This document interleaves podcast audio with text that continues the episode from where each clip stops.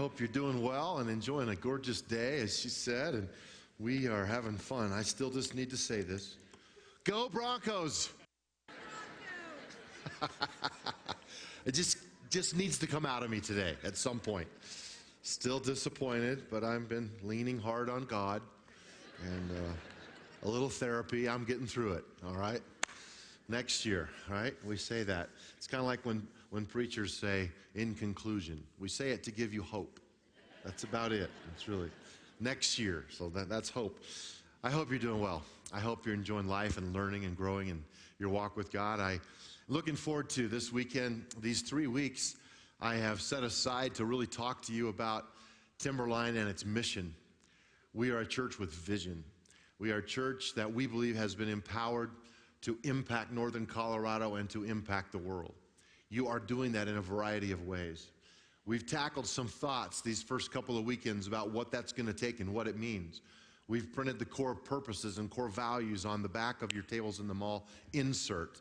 Please take that out, put it up somewhere, get familiar with that because that language is really what we're all about. It's what drives us and motivates us. And this is the last in this three part series. And uh, we'll dive in next week to a U Count weekend, which you're going to hear about the projects uh, that are anti human trafficking around the world and the way this church has stepped up and other churches have joined. It's amazing. Don't miss next weekend, it's going to be powerful. And then we kick back into our, our, our February series on the book of Mark. But today I've called this message, Am I Healthy? And I'm not so much wanting you to answer that question that I'm asking of me, Am I healthy? But I want you to ask that question of yourself. Just right now in your mind, ask yourself, Am I healthy? Now, there's two categories that you can come to. One is physical, because uh, if you work out regularly, you know that January, the club is more full than it usually is, right? But don't worry, they'll go away, okay? Just give them a couple months and you'll be back to having it to yourself. But the, the good thing is, is that people try.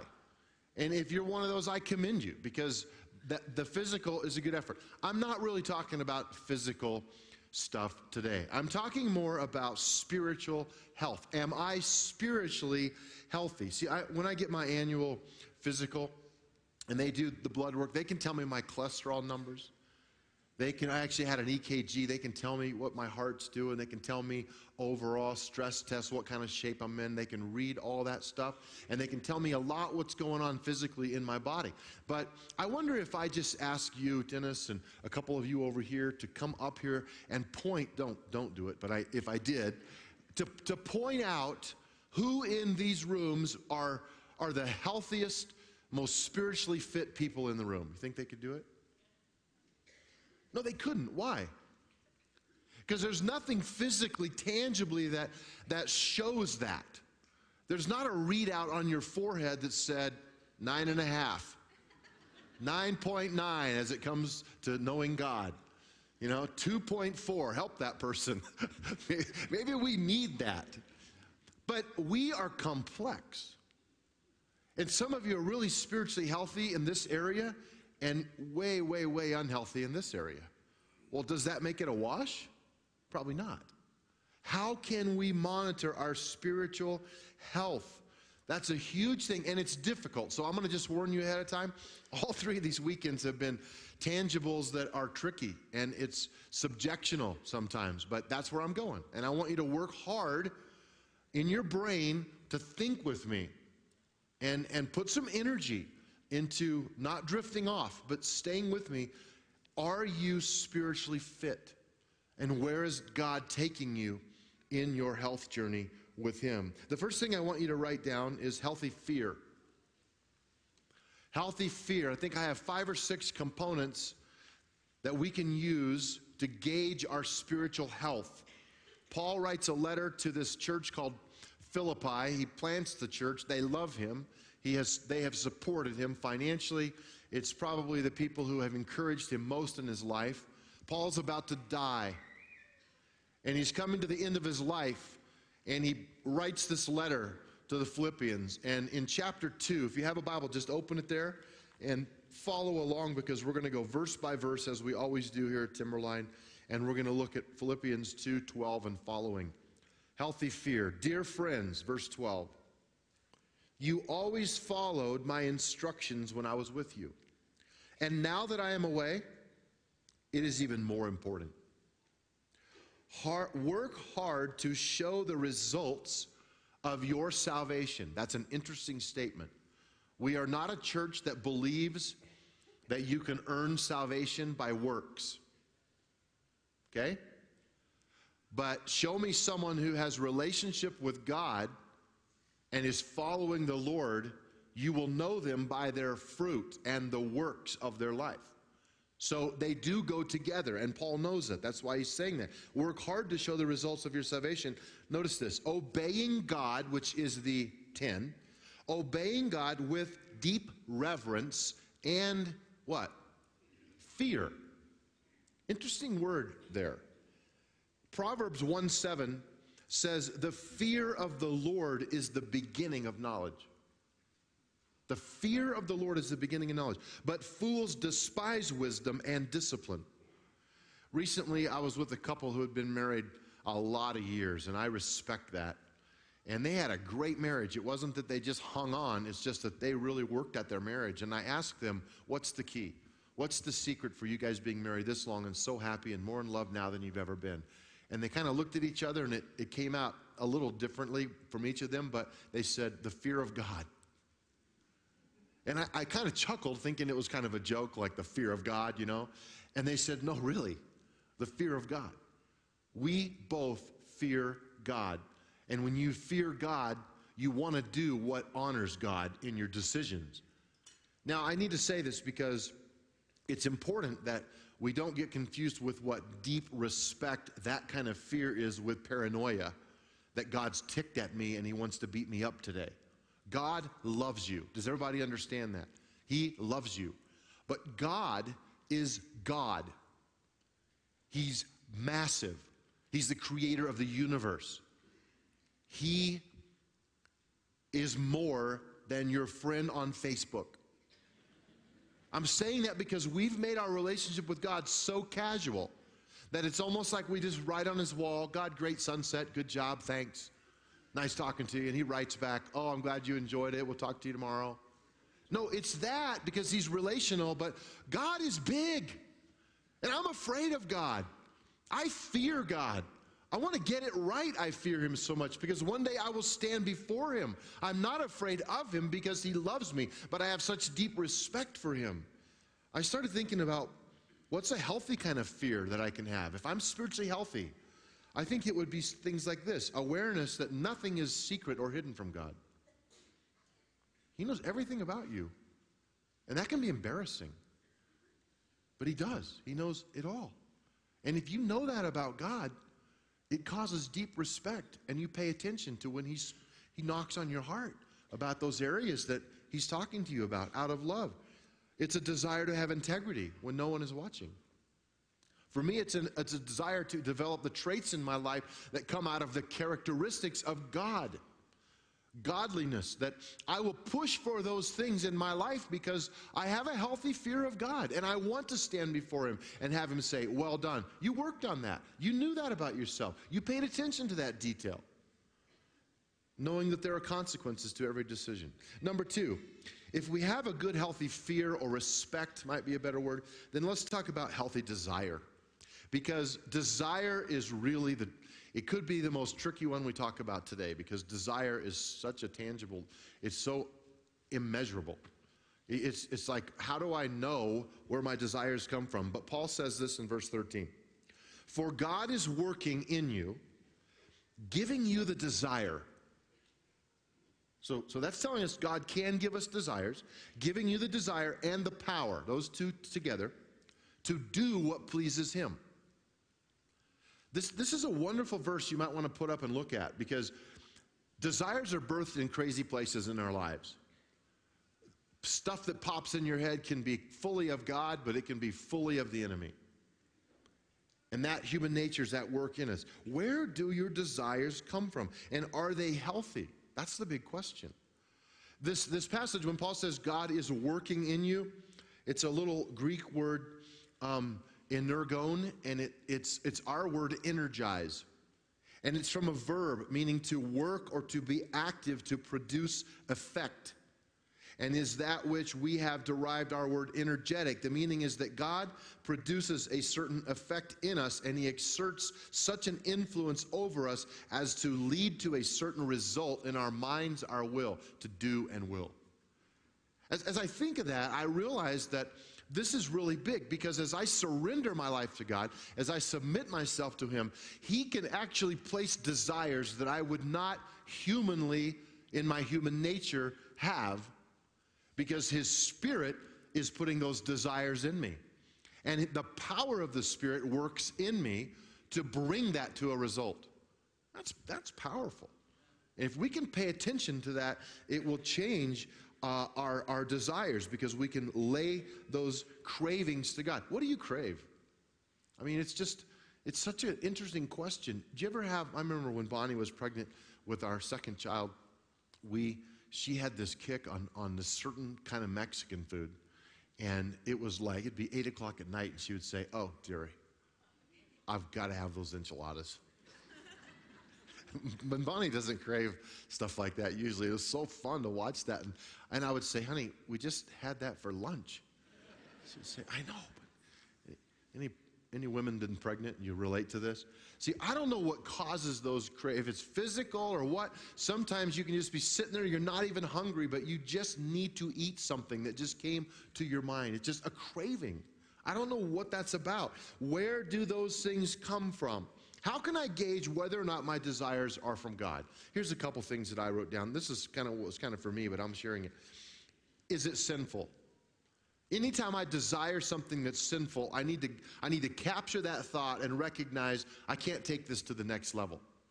Even if I know I'll never act it out, I can't entertain that thought in my mind. I need to get it out of my mind, get up, go do something else, get away from whatever it was that distracted me. A second one is Is it beneficial to me and to others? And that's a good test. If I follow through with this desire, is it going to benefit others? And is it going to be good for me in, in the longevity picture? Is it secret? Would I want to keep it secret? If I fulfill this desire, is it something I'm willing to share? Those are good little tests for you to say, is this desire being birthed by God? You know why? Because we can trick ourselves. We can trick ourselves. The battle in your mind is, is happening right now. It's a constant battle. And that's why learning that self control and those desires when they come, to pay attention to them. We had a really unique thing happen when we lived on the West Slope. I was a youth pastor in Grand Junction, Colorado, and in the middle of the night, it was like 2:30 a.m. Someone broke into our house, and uh, I told this about eight years ago, and I'll never forget it. Um, it was it was early in the morning, and this big noise came in our house, and I jumped up out of bed and it was obvious something was loud. And Bonnie woke up and I said, Did you hear that? And she said, Yes, somebody's in her house. And I said, I know. I said, I'll pray. You go check it out. no, I, I, did not say that. I, I, so, so I like I grabbed this bat thing I had under my bed at the time, and and I get up out of bed. I'm trying to be real quiet, and and I, I open our door and I look down the hall and I notice that the bathroom door is, is like halfway shut and it's usually always open. And, and I thought, I wonder if someone went in there. I went in there and the shower curtain was closed and we always kept it open. And that was like really weird. So this is like, it's like a movie, you know? And I'm just thinking, oh God, please protect me, you know? And, and I pull this curtain back and there's no one there. And it wasn't someone who broke into our house. You know what it was? All the kids' bathtub toys were stored in a net that had a suction cup on the tile. You know what I'm talking about? And and that that suction cup gave way at 2:30 a.m. Now I want you to think about this. There was a battle going on with gravity and that suction cup hour after hour after hour after hour. Who knows the last time we put that thing on there? It was real and it was happening and it finally, gravity finally won. And it fell and it made a big noise. That's what happens when we walk with God. Our mind faces hour after hour after hour of this pull, this nature pull, this, this downward pull, these desires that are not of God. And this battle gets so old, you better thank your tires right now holding up your car. They are under pressure. That's what tire pressure is. They are bearing the weight. Pray for those tires. God, no, don't. I'm not kidding. Some of you are like, pray for my tires. No, don't, don't do that. But it's the same idea that there's constant pressure, and here's the deal it's unseen. You walk out to your car, you're not even going to think about that. Till you have a flat, it's unseen. That's what goes on in your mind. These desires are unseen. You've got to win. Very, very important. That's one of the reasons we have Celebrate Recovery on Thursday nights. It's a refresher. And every time I walk in there, I see people who are engaged in saying, I'm, I'm getting control of my mind. I'm, I'm winning. I'm having some wins. And if you need that, get there. Number three, this gets really crazy, kind of fun here healthy attitude. Attitude's a, a great topic to talk about, and it's a win for all of us because we all need attitude adjustments just in different places. We do, all of us. So let's just own that. But Paul says, Paul says something that's really big right here. Okay, you ready? It's verse 14. This is this is crazy how blunt this is. Do everything without complaining or arguing. Now just poke your neighbor right now and say, listen to this, you need this. So that no one can criticize you. Do everything without complaining and arguing. This is talking about attitude. I, it's really fun for a pastor like me to be able to say to a church like Timberline, do everything without complaining or arguing. Because all of us have that human nature stuff that jumps up and sometimes wants to complain about stuff. I want you to hear me. I'm not talking about healthy critique that makes us better. I get that. But, but here's why complainers don't know they're whiners. Because being a whiner is, is built in selfishness. And people who are selfish don't know they're selfish because they've made it all about them. And sometimes it's, it's for years they make it all about them. And, and they believe really that they're right. And so, why wouldn't everyone agree with them? And so they whine about stuff that they don't like, or they want changed, or it needs to look like this, or I don't like that color, or this is what it needs to be. This is the song we need to sing. And, and, and they become whiners, and they don't even realize it. And, and here's what really is sad. In a lot of churches, sometimes it's the squeaky wheel that gets the grease. So, you know, leadership is constantly running to calm someone down who's not getting their way and happy. And we, ha- we have a dog named, uh, no, it's not our dog, um, but it's a grand dog. And Eric and Brent have this beautiful dog, big guy named Bo, B E A U. And when he comes over to our house, he comes in the door and he runs right over to the pantry where the treats are and where his toy is. And he has a toy that's about this long and it has a squeaker in the end of it. And he gets a hold of that squeaker and he starts running all around the house squeaking. And it's really fun for like a few minutes. right? This is sometimes what complainers and whiners are like.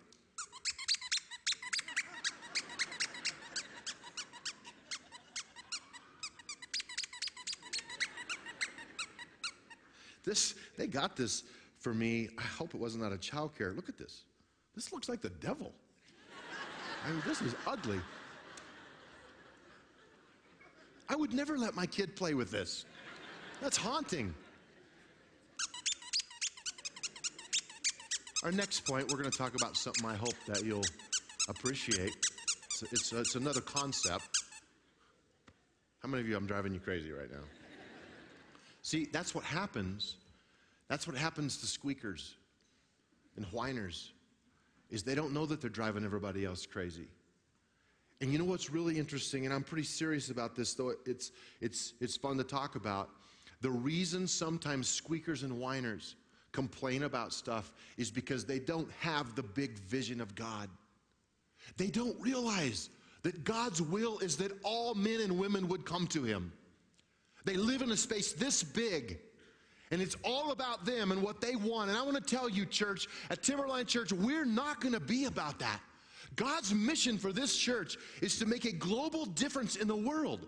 That's a big agenda. And it's bigger than whining about some little thing that you don't like. Your pet peeves don't matter to God. What matters to God is that you have your heart, your mind, and your spirit devoted to Him and that you do the things this book asks you to do. That's where we're going. That's what God wants of us. Amen.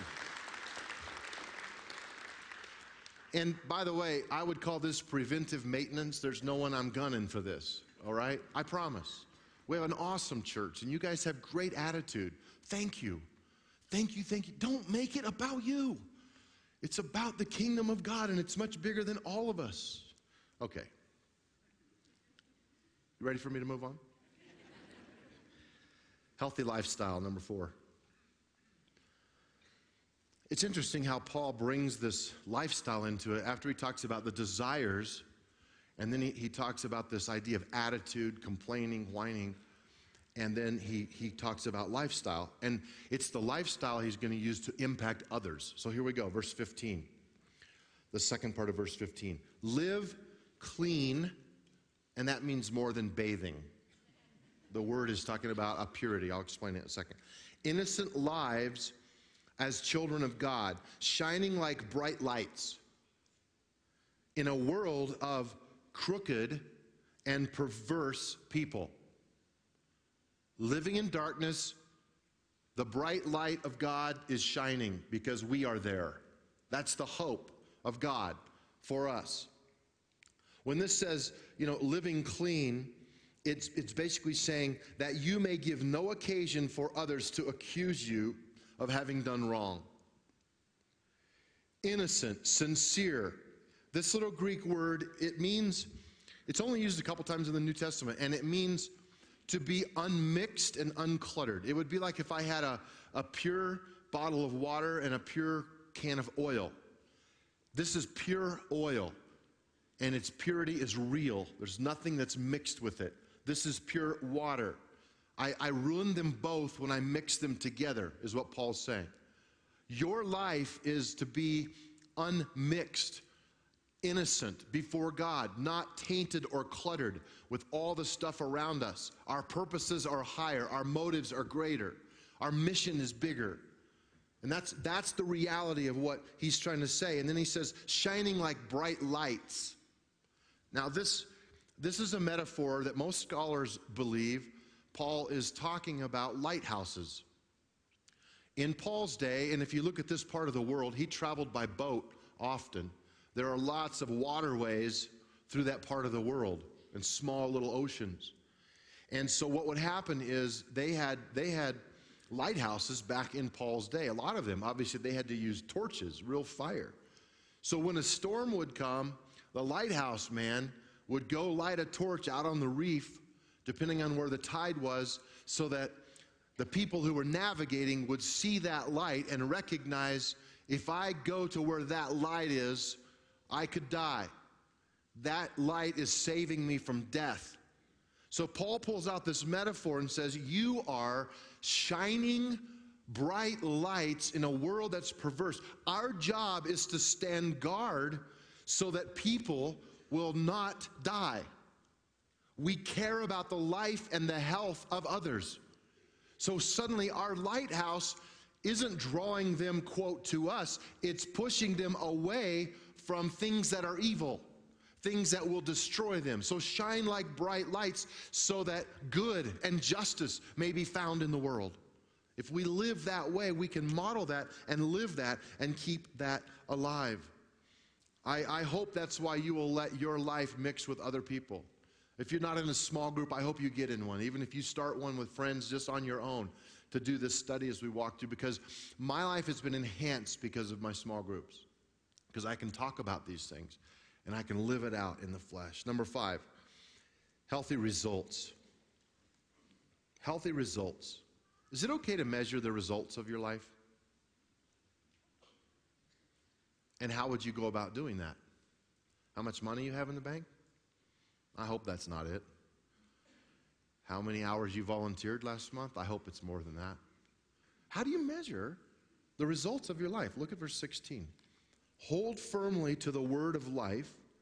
Then on the day of Christ's return, I will be proud that I did not run the race in vain and that my work was not useless. You know what Paul's saying?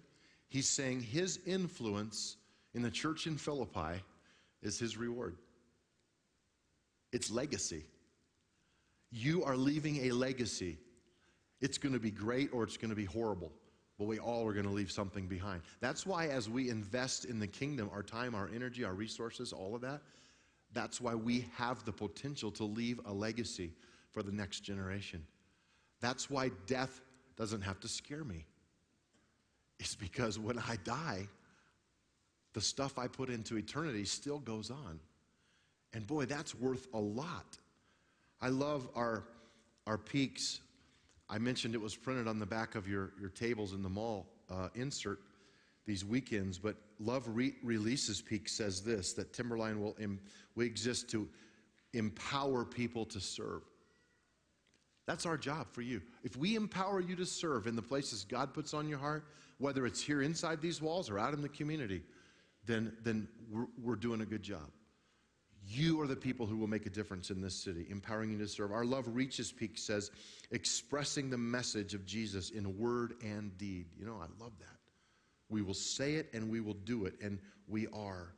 I, uh, I just want to celebrate something. In 2012, you guys were so amazing. We did so many things. We had so many uh, opportunities to serve, but we started this thing called 6.8 and it's, it's based on scripture of people who will serve, who feel the call of God in their life. We now have over 1,600 people who have signed up to receive the email, and all it is is going out to do projects of needs in our community. And so we have so many people on any given Saturday, any given Monday, almost every day of the week. Some of you are going out to fix a fence, to fix something in someone's yard, to help an elderly person with this. We've been fixing roofs in some of our mobile home parks. We've been very active. And I just thank God so many of you are invested in that. You're giving yourself to that. That's fallen over into a High Park fire this summer. Oh, I hope we don't have another one of those. But that work is still happening. I mean, there are people who haven't even hardly touched the cleanup yet. And, you know, all the big cameras are gone, but guess what? The local church is still there. And thank you for that. That's what we do. We're the plotting arm of service and ministry. I think of Operation Christmas Child this, this past December. You guys, you love kids. And you filled up these boxes and you did stuff. I think of Serve Out Loud with our teenagers, just the work that they did to work on people's grounds, to care for people, to make a difference. Thank you, teenagers. Sharing Hope Day. Many of you were involved in that. We had tons of volunteers. And uh, it made a difference in our, our, our community. Thank you for showing up. Family Festival. That's become a big thing of what we do. And, and I thank you for getting involved. The big red truck. We, we said, bring some clothing that's winter clothing for homeless gear, for people who live on the streets. And you filled up the truck. When they got the truck, they said, it's full. Are you kidding me? We never dreamed they could fill it up. Thank you. That's result. That's the fruit of your love. That's powerful. If we can keep doing that, we can change northern Colorado for the good. All the mission trip, I could go on and on. Number six, and finally, will I live for the things worth dying for? I want this to be more than a cliche. Are you living for the things worth dying for? It's a huge thing. I want to try to answer that question for myself, and I'm taking a few weeks to do it. But I hope we can say yes to that question. Paul's about to die, verse 17, but I will rejoice even if I lose my life, pouring it out like a liquid offering to God, just like your faithful service is an offering to God. And I want all of you to share that joy. You know what he's saying? there was this offering. It's called a drink offering, and you would pour it on the altar as a sign of fully surrendering to God. Paul is using that offering to say, My life, not just the drink offering, my life is the drink offering, and I pour myself on the altar offering to God. In 67, 68 AD, somewhere in that range, Emperor Nero had Paul beheaded. That's what history tells us. Paul died for things worth dying for. He lived his life in a way that it was okay for him to say goodbye to the stuff on this earth.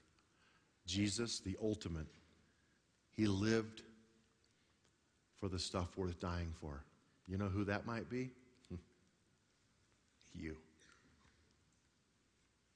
Let's pray. Lord, thank you. It's very humbling. It's humbling to call you Lord. But you loved us first. And you have a plan for our lives, and we're grateful. Thank you so much. Thank you for Paul who, who died doing the things he loved and believed in. 2,000 years later, we're talking about what he said and what he did. Thank you. Give us legacy people in this room like that, that will live for things worth dying for. With heads bowed, we call this our living room because we talk about real life here. Are you healthy? If you will open your spirit up to God, the Holy Spirit will reveal truth to you right now. Do you believe that? I do. Be that sensitive and let God talk to your heart. For some of you, I just am going to ask you to either shake your head or raise your hand if you want to. It's not important for someone else to know or see this, but but but I it's humbling when you raise your hand, and sometimes that's good for us. But if you can tell me honestly, I'm not healthy. I know. I mean, you love God, you care about kingdom, but you're not healthy. There's stuff going on in some of these categories and areas we've talked about today that you just go, I need some help here, and I'm going to lay that on the table, God. I'm going to recognize it. Recognizing it is the beginning. Acknowledge that to God right now and just say yes or shake, raise your hand or do whatever you want. I just want to pray over you. Lord, we all have places in our life that aren't at full health, but these have responded because there are specific areas you are working in them and through them even now. We trust the work of the Spirit. And so I ask you to do the, the Spirit inspired work that humans can't do in these men and women, in these young people who have responded. And let us get on a path to health, not a quick fix, but a path to health, to train our lives, our minds, that our desires, our lifestyles will become healthy and strong in 2013. Secondly, some of you just need an attitude adjustment. In talking about that, you saw yourself in some of that. And it's easy to get caught up in it, especially right now in this culture we're in. And so many things are not going Christians' way. And um, it's easy to just get a terrible attitude and whine and complain. But let's, how many of you just need to stop that? You need an attitude check and say, I exist for more than that. Tell God right now. Lord, help us to be bigger than our culture. Help us to shine like lights in a dark and perverse world. That's what you've asked of us, and we say yes. Lastly, if you're here and you just know you're not connected to God, Timberline's filled with people on a journey asking about whether they should even trust God or not. And, and I, I love that you're here. Thank you for being here. Let the Spirit of God talk to your heart. I can't convince you, I wouldn't try, but if the Spirit knocks on your heart, you'll feel it. You will feel true sorrow for sin in your life. No one can just put that on you. You'll feel that. You'll have regret. And yet you'll have the hope that maybe it's true. Could it be that Jesus really does want to know me? That he really wants a personal relationship? That's why he died on a cross and rose from the dead. Well, that's it. Invite him in. Ask for forgiveness and try it. And feel your way. Read your way. Let us help you navigate these next months in your life. Lord, we give all this to you in your mighty name. Amen.